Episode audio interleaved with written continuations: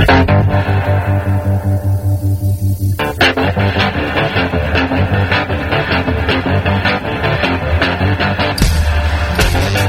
listening to Cannabis Health Radio.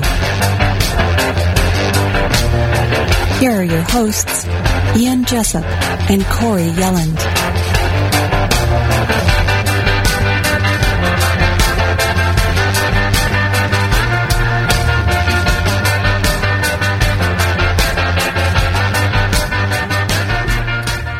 Welcome to another episode of Cannabis Health Radio. I'm Ian Jessup. And I'm Corey Yelland. When we talk about post traumatic stress syndrome, we normally associate it with veterans of war. Rarely do we ever discuss PTSD among law enforcement officers and what they experience day after day, year after year during their career. Today we're going to do that with a man who was a police officer for over 30 years. He was on 11 medications but has eliminated them through the use of cannabis and is on the road to recovery. And joining us from Colorado to tell his story is Brent Pace. Brent, it's very good of you to do this. We appreciate it. Thank you very much. Oh, you're welcome. Now, tell us the story of how you got into law enforcement. Well, I uh, I grew up in Salt Lake City, Utah, but uh, when I graduated high school, I went down to Green River, Utah, which is about 50 miles uh, north of Moab, Utah. I went down there to work in uranium mines. And while I was working in the uranium mines, uh, Green River City had a part time city marshal slot come up. And I tried it, and I really liked it. Of course, then the uranium mine went out of business, and I had to go up to Park City, Utah to work in a gold mine. And while the problem with working in mines, you always work yourself out of a job as soon as the ore runs out. That's right.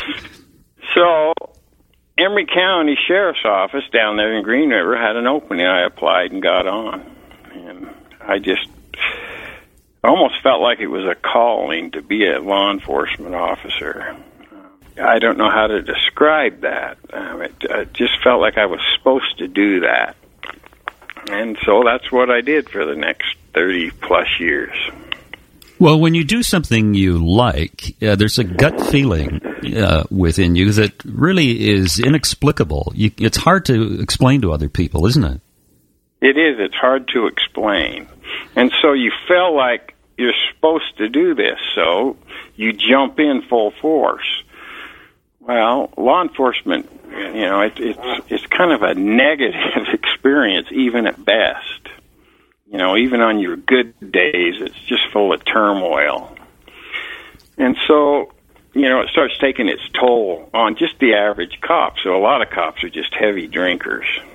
And after work, they go to the bar, they go home, and they just drink, drink, drink, you know, which isn't good for you. Brent, do you remember your first day on the job? I do. My first day, well, my first day on the job as a as a full-time deputy sheriff was Emery County. And of course, I'd been working in the uranium mines with this guy. Well, the first day on the job, he killed his wife and himself. And this is a guy I knew, the guy I'd worked with in the mine. So it it was pretty traumatizing, you know. It, of course, that's a traumatizing event, no matter who it happens to. But when you know the people, it just really adds to that the injury that you feel. What did that do to you? Do you do you think over the years, or is being a police officer just a accumulation of these negative events? Well, what eventually happens is is you know, as a police officer, you're supposed to be this big tough person and handle anything, and so you go to these horrible events, and you start uh, stuffing that pain down deep inside, you know, because you don't want to show it you just don't sit around with a bunch of cops and say, "Man, that was horrible," you know, because cops are pretending like they're so tough, you know, and so you stuff all this stuff down inside. Then they get home and they have to try to let it out, so they usually start drinking. A lot of them. It's a macho thing, isn't it? Yeah, it's a macho thing. You really don't want to show any kind of emotion because they think that's weakness. When in reality, life is just the opposite. You get a lot more out of people if you can be on an emotional level with them than just stating facts and you know questioning them and that. If, if you can make a connection with them emotionally, you can get a lot more done. So, Brent, when you attended, you know, events like this, events, uh, crimes like this, what was your method of debriefing? Did you get into drinking alcohol when you got home, or? I, um, I drank a little bit, but I've always had a bad liver. I've mm. had a mm. fatty liver, and so alcohol really hurts me. And so I could drink, but the next day I just really pay the price. And so alcohol wasn't a good option for me because I just felt so bad after doing that. And so um, I tried to exercise a lot, stuff like that. But I'm I'm uh, such an introvert. I don't really go out of my way to to find people and explain to them how I'm feeling. So I'll just internalize it all and go sit in the corner, you know. So you pretty much good. Sounds to me like you pretty much kept it to yourself then. Oh yeah, I definitely yeah. kept it to myself. Yeah, because I and, and I'm still that way a lot. I, I'm uh, I was real shy. Uh, I wasn't timid, but I was shy as a kid. And so it was kind of a weird thing. I've always been kind of a daredevil though too so I had this shyness, but I was always willing to take big risks and do things, you know. And I got hurt a lot because of that, riding motorcycles, dirt bikes, and that. Brent, when I was doing commercial radio, and uh, one of the things that I did was interview a police officer every month on domestic violence in our community. And yeah. some of the stories that she told me about the events and situations that they have to deal with were absolutely horrific, especially when you it, it involves children, uh, men beating up their wives or their spouses or their partners. And uh, I went for coffee with her one day, and I said, "How do you deal with it?" And she said, "I try not to take it home with me." But the key word in that was, "I try not to." Yeah, that's the problem. You try not to, but you really can't. And so what happens is you get home, and if you have kids and they're acting out, then you start snapping at them because you're trying to suppress these horrible emotions you're having, especially domestics are horrible. You go there and someone's beat somebody unconscious. You know, it's terrible. So you go home and you try to keep it in. But your kids, you know, just being normal kids, and so you start yelling at them, and you're impatient, and you get on edge, and it's just not good. And you got these horrible pictures in your mind, which makes you overprotective. And sometimes being overprotective, it doesn't make you the best parent. You actually do things to your kids that are more harmful because you're overprotective. You're overcautious. You're always yelling at them to not do that or this. So that part of police work really takes its toll. You know, you always hear people say, "You want to see the worst kids in town? Look at for the cops' kids." well, there's a lot of truth to that because those kids get put under so much pressure when they get home. Because in a cops world, it's all it's always cops and robbers, bad, good well, normal families aren't like that. You know, a normal guy comes home from work, he might be stressed, but he's not thinking cops and robbers even when he's home. And so you're thinking that way, so you start taking it out on your kids, and it's just not good. Brent, you did some undercover work, didn't you? Three three times I've done unco- undercover work. The first time was in a just a mid-sized city up in Salt Lake Valley, and I ran turned out to be a consignment shop. and we wanted it to be a pawn shop, but the city had rules against pawn shops. And so I just bought a lot of stolen property. But with stolen property, there's always a lot of drugs that come in with that, you know, and so it was kind of a joint thing, working drugs and stolen property. And, you know, you talk about seeing some horrible incidents. I had this lady, she was a street hooker, and she had two kids. You know, like one was a girl was about ten and a little boy was about seven. Well, she'd come into my shop and ask what was going on. And she'd say, ask me if I had any money today. I'd say, yeah, I've got money.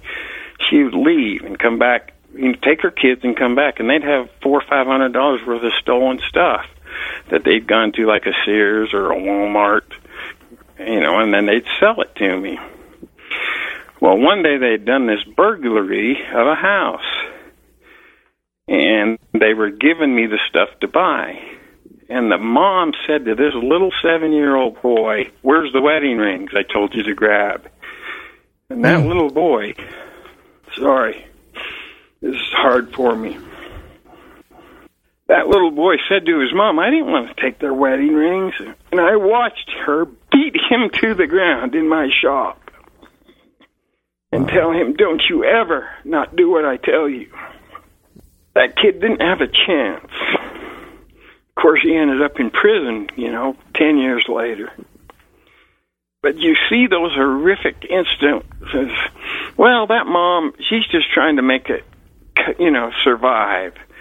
I'm not making a judgment on her as a person because she's just trying to survive and she's picked some bad methods to do that.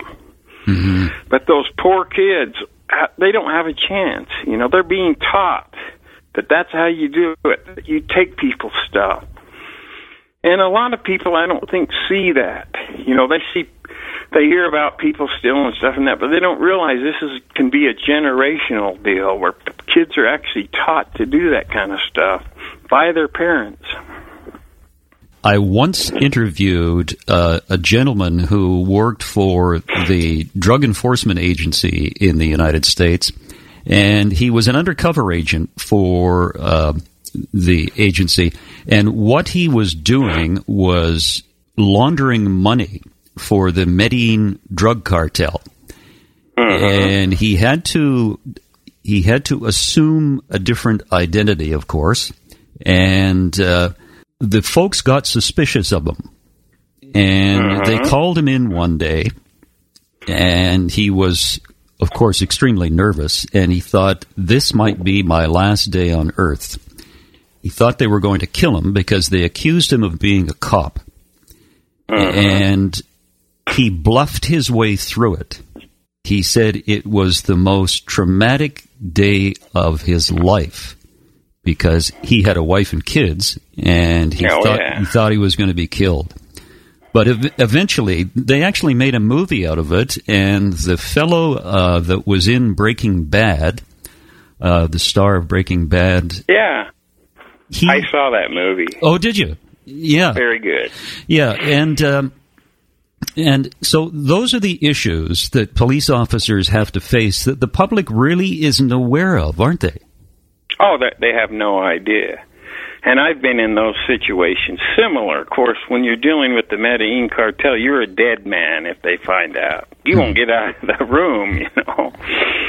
But one t- I was undercover in Durango, and I'd started out with these two other partners, and we'd find out there was a lot of corruption, and and the attorney general told us don't trust the police. Well, most of the police they were great, but we didn't know which ones were bad.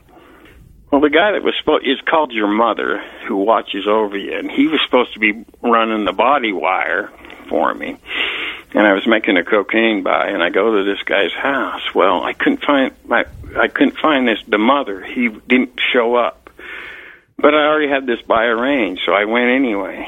Well, when I walked in, the guy pulled out a 357 Magnum and put it right to my temple. And I'm sitting there thinking, oh, this is it. Is he going to kill me? What's going on?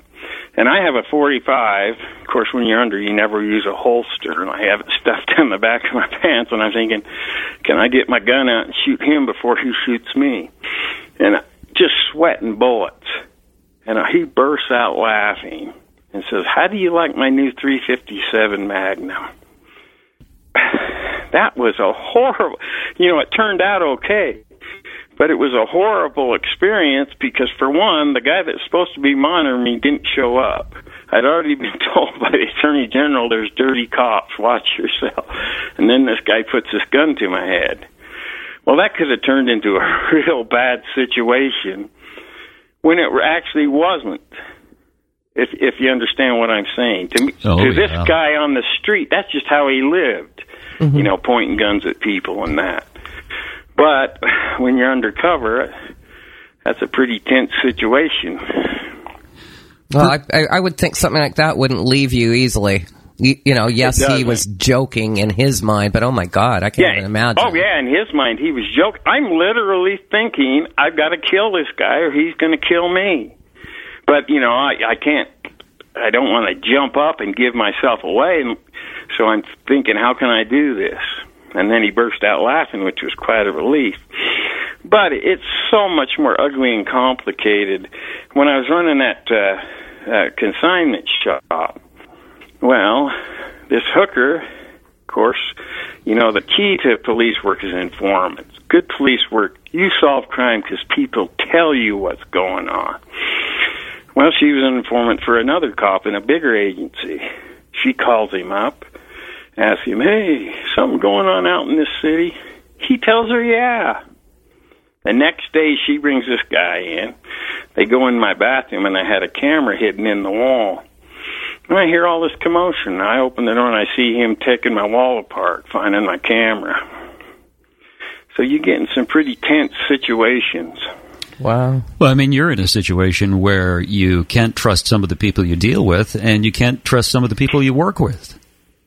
Well, let me, let me tell you how bad it is. So here I am in Durango, Colorado, working undercover.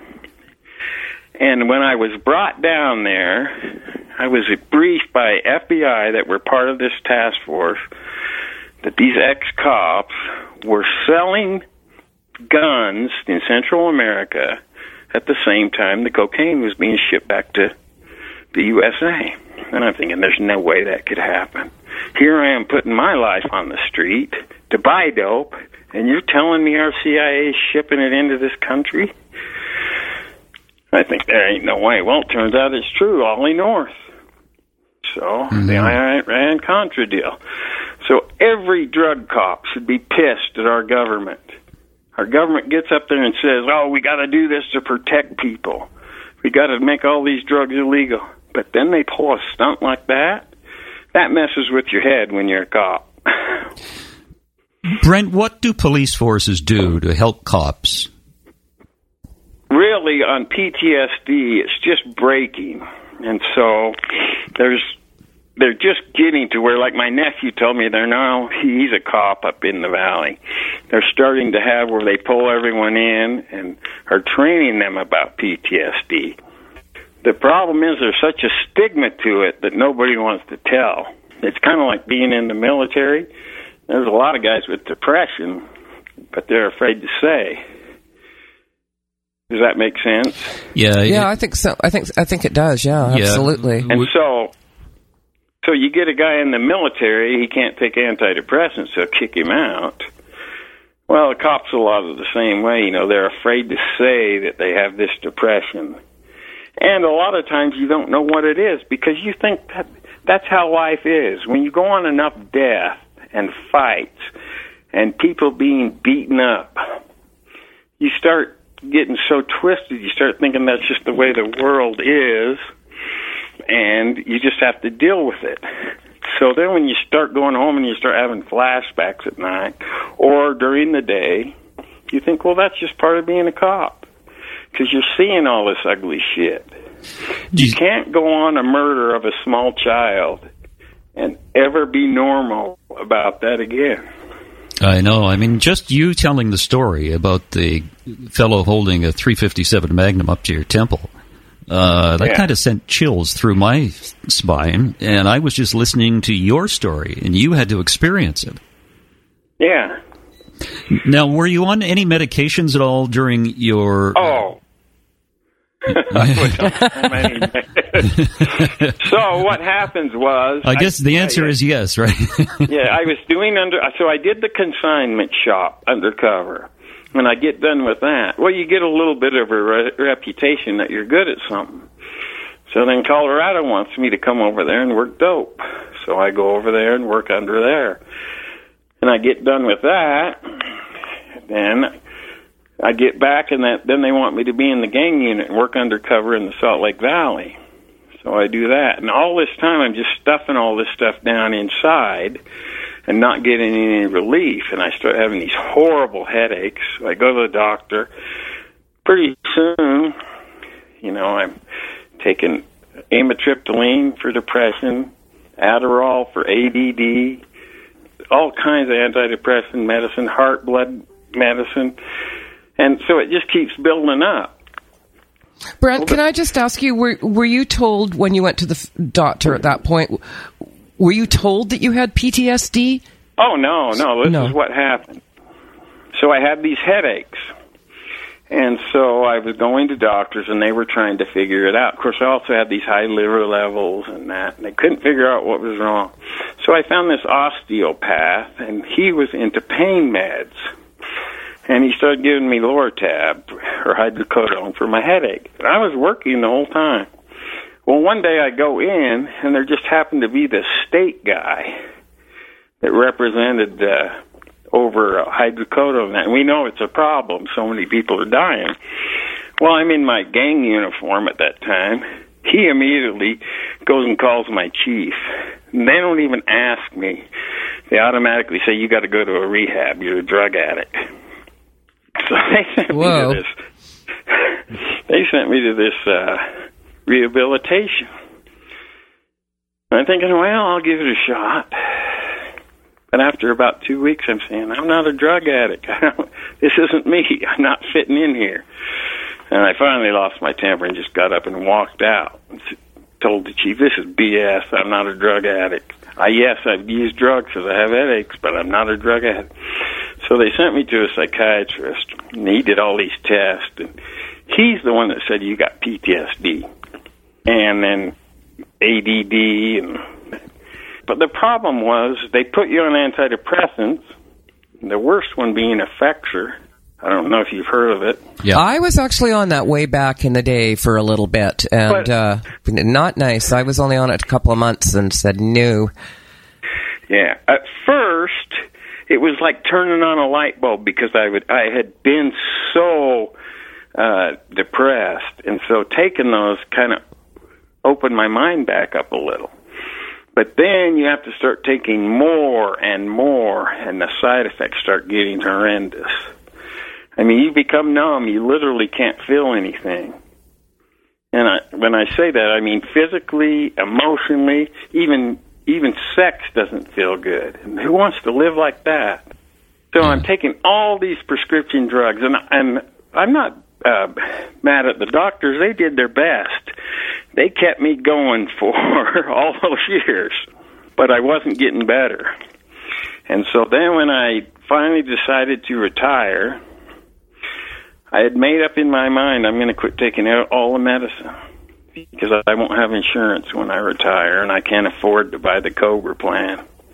So I couldn't afford. So about two or three months before I retired, I quit taking my medicine. So you wouldn't Tell you that Did you go cold was a wreck. turkey? cold, pretty much cold turkey, except for the Effexor. Mm-hmm. Uh, Effexor, when you quit taking it, you get these electrical shocks and that up your neck, and you can't sleep. And so I had to wean it off for a couple of weeks, weeks to a month. But then I'm just miserable.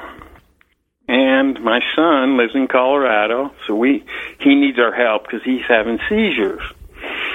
But he's really controlled his seizures through uh, smoking marijuana. He was having three or four seizures, you know, every couple of months. Well, he started doing more regular intake of marijuana, and he cut them way back to maybe once or twice a year. I'm over there, and he's telling me you should try this. It'll help you. And I'm thinking, no way, I can't be doing that. You know, I spent 30 years fighting it. Although I'd started to do research and it wasn't nearly as committed to that it being bad. Why, as the last part of being a cop. But then my son started showing me all these articles from doctors and other countries who actually had the courage to do the research. Our country doesn't have the courage. All we want to do is oppress people over it. You know, when we could do the studies. And he convinced me to try it, and it's turned my life around. Now, do you smoke Oh. it? I use oil, vaporize, and edibles. What was it like the first time you did it, and what did you do the first time? Well, I, I had done uh, marijuana as a teenager a little bit, And then you realize when there's two kinds of undercover. When you're really deep undercover, you know, you hear a cop say, "Oh, you can't do drugs; that's against the law." Well, if you want to stay alive when you're really deep undercover, there's times you have to just to stay alive. Yes. And so the problem, though, when you smoke marijuana when you're undercover, you get paranoid. So you think you got this big sign on your head that says police. I'm a cop. yeah, I'm a cop. So it wasn't pleasant being undercover and using it because of that paranoia. So now you know there's. me. Sorry to interrupt here, Brent, but there's a lot of people who uh, I'm sure you realize they're smoking pot, and they start getting really paranoid when they see a cop. That's Oh, their yeah. big fear. Definitely, definitely. Well, you know what's funny? It doesn't matter who you are, even other cops. If you're driving down the road and you look in your rear mirror and there's a cop, even as a cop, it startles you. so I can I can imagine how it'd be on a citizen, you know. yes. Brent, how soon after taking marijuana did you notice that you were starting to feel a bit better? Right off for this one thing, you realize I started throwing up every morning when I'd wake up. I'd wake up and then within an hour I'd throw up. So I finally had enough of it and I said, I want you to try this oil. I smoked that oil or vaporized that oil and my nausea was instantly gone. I mean, instantly. So I said, well, this can't be all bad. I didn't throw up this Yes. morning. so every morning I'd get nauseous. All I had to do was take a little dab of oil and it'd take my nauseous away. Most of the time, I'd say 99% of the time, there were a few times I'd smoke and still throw up, but most of the time it took it away. So over months, I started feeling better. I li- I literally, after I retired, pretty much laid in bed. I went from uh, 230 pounds down to 175. I was ready to die. I didn't I didn't want to talk to people because you realize when you're a cop, you realize everyone has a sad story, no matter who they are. Bad things happen to people, and you don't want to know it after a while because you're overloaded. And so it's just easier not to talk to people when you're in that twisted mindset. So I just stayed in bed, but as I started, then my son said, I want you to start eating uh, this uh, marijuana. So he ma- he makes me pills. He takes capsules and he gets oil and he mixes it with cocoa butter, and he's got it just and it's, I call it microdosing. And so I take these pills every four hours with a small amount, and it took all my chronic fatigue pain away, all my arthritis pain away. And then I started noticing my mind started to become clear again. And I thought, well, that, how could that be? Because everyone says, oh, ma- marijuana makes your mind cloudy. But I can tell you, when you microdose, it is the same as started taking Adderall, how my mind has woken up back and started working again from taking microdoses of marijuana. Would you say, Brent, that uh, cannabis saved your life? Oh, definitely. Definitely, because I didn't care. I'd seen so much evil. You know, I'd that the last part of my career, I was a medic field medical examiner, where all you do is deal with death, suicide, murder, and just everyday death. And you I know- just got What's interesting, yeah, I was just going to say, what's interesting about this, cannabis did save your life because, as you say, you went from 230 pounds to about 175. You didn't care whether you lived or died. But one of the fascinating things is your son saved your life. Oh my! Oh, definitely. My son, who my whole life, other cops would say is just a loser doper, you know, because he likes marijuana. But he saved my life. He studied it, and it's like I challenge cops to to go out and study the material. Now it is there. You no longer have to be deceived by your own government on what marijuana does to you. After all, it's just a plant, isn't it? Yes, it's a plant. Well, it's a, it's almost a miraculous plant. Yeah. They're finding out all the stuff it does for you. But I also understand cop minds because you realize all they see is the negative side of it. And I don't know, have you read Carl Hart's any of his books? No. He is so good at explaining critical thinking, and that just because a kid is using a drug and he commits a crime doesn't mean that that drug caused him to commit that crime. And he goes on to show that there's just as many people not using that drug or more committing the same crime. But in cops' mind, as soon as they get there, if there's drugs involved, they automatically blame it on the drugs. It was very interesting Yeah, it's to great. read his work. So you find yourself you're getting better every day. Do you, when uh, when do you feel that you'll be in tip top shape that you'll be running marathons? I don't know if I'll ever be in tip top shape, but but I am now exercising every day, and I'm starting to gain back. I'm back up to 195 now, starting to put some muscle back on, and so it's just really helped. And uh, it's just amazing to me that we got it so wrong as a government. You know, So, Brent, what's your what's your routine like with your cannabis use? So you get up in the morning and you you take one of your capsules. Is that how the day starts? So, or yeah, when I wake up in the morning, I'll take a capsule. And because it takes about 40 minutes, usually I start getting nauseous while I'm sitting there. And so that's when I'll have to do a dab of oil. And right now I just use a, uh, a nectar collector that my son makes. He's a glass blower.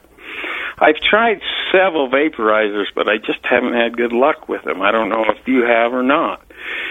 And so right now I just use the nectar collector, and he's up with a little torch.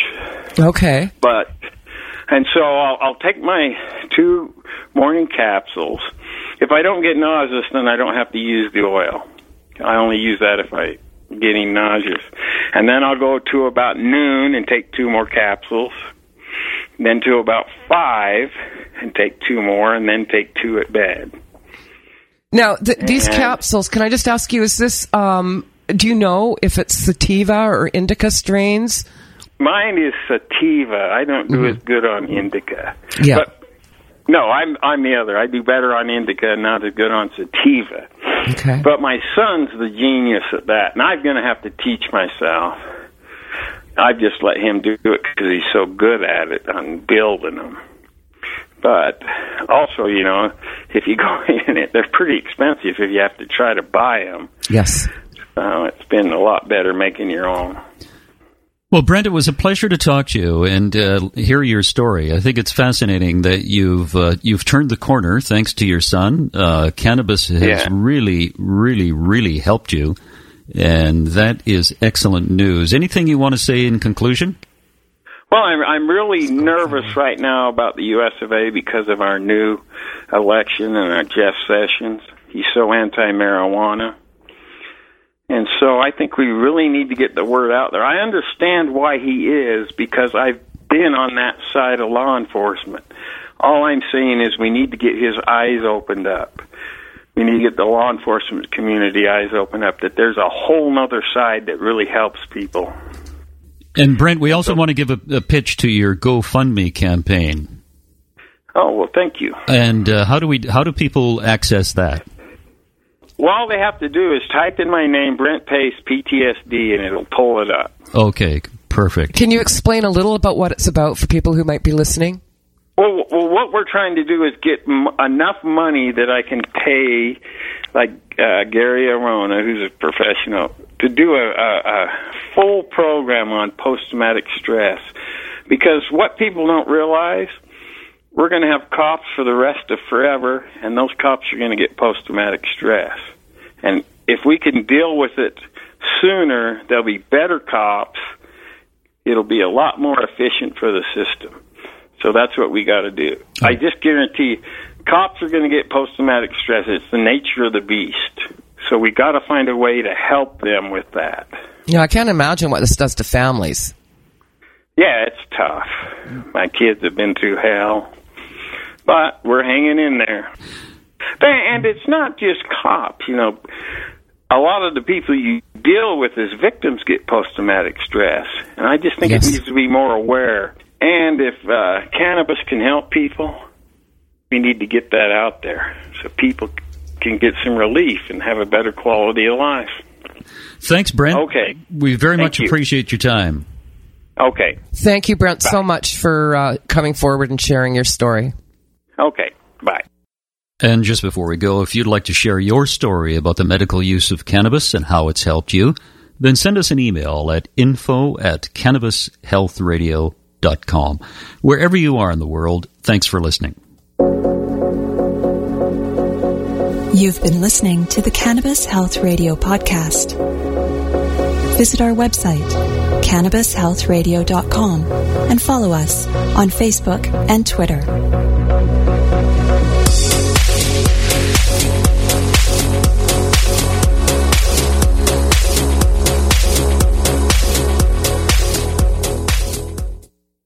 Thanks for listening to today's show.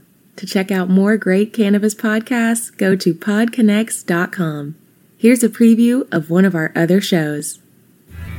Are you looking for the next great cannabis business to invest in? Then you need to check out the MJ Bulls podcast. Hi, I'm Dan Humiston. Join me each week as I speak to both cannabis entrepreneurs who are raising capital and cannabis investors who are investing capital. Our 10 minute episodes are perfect for the busy investor. Start listening to the MJ Bulls podcast today, wherever you listen to podcasts, and who knows, maybe you'll discover the next cannabis unicorn.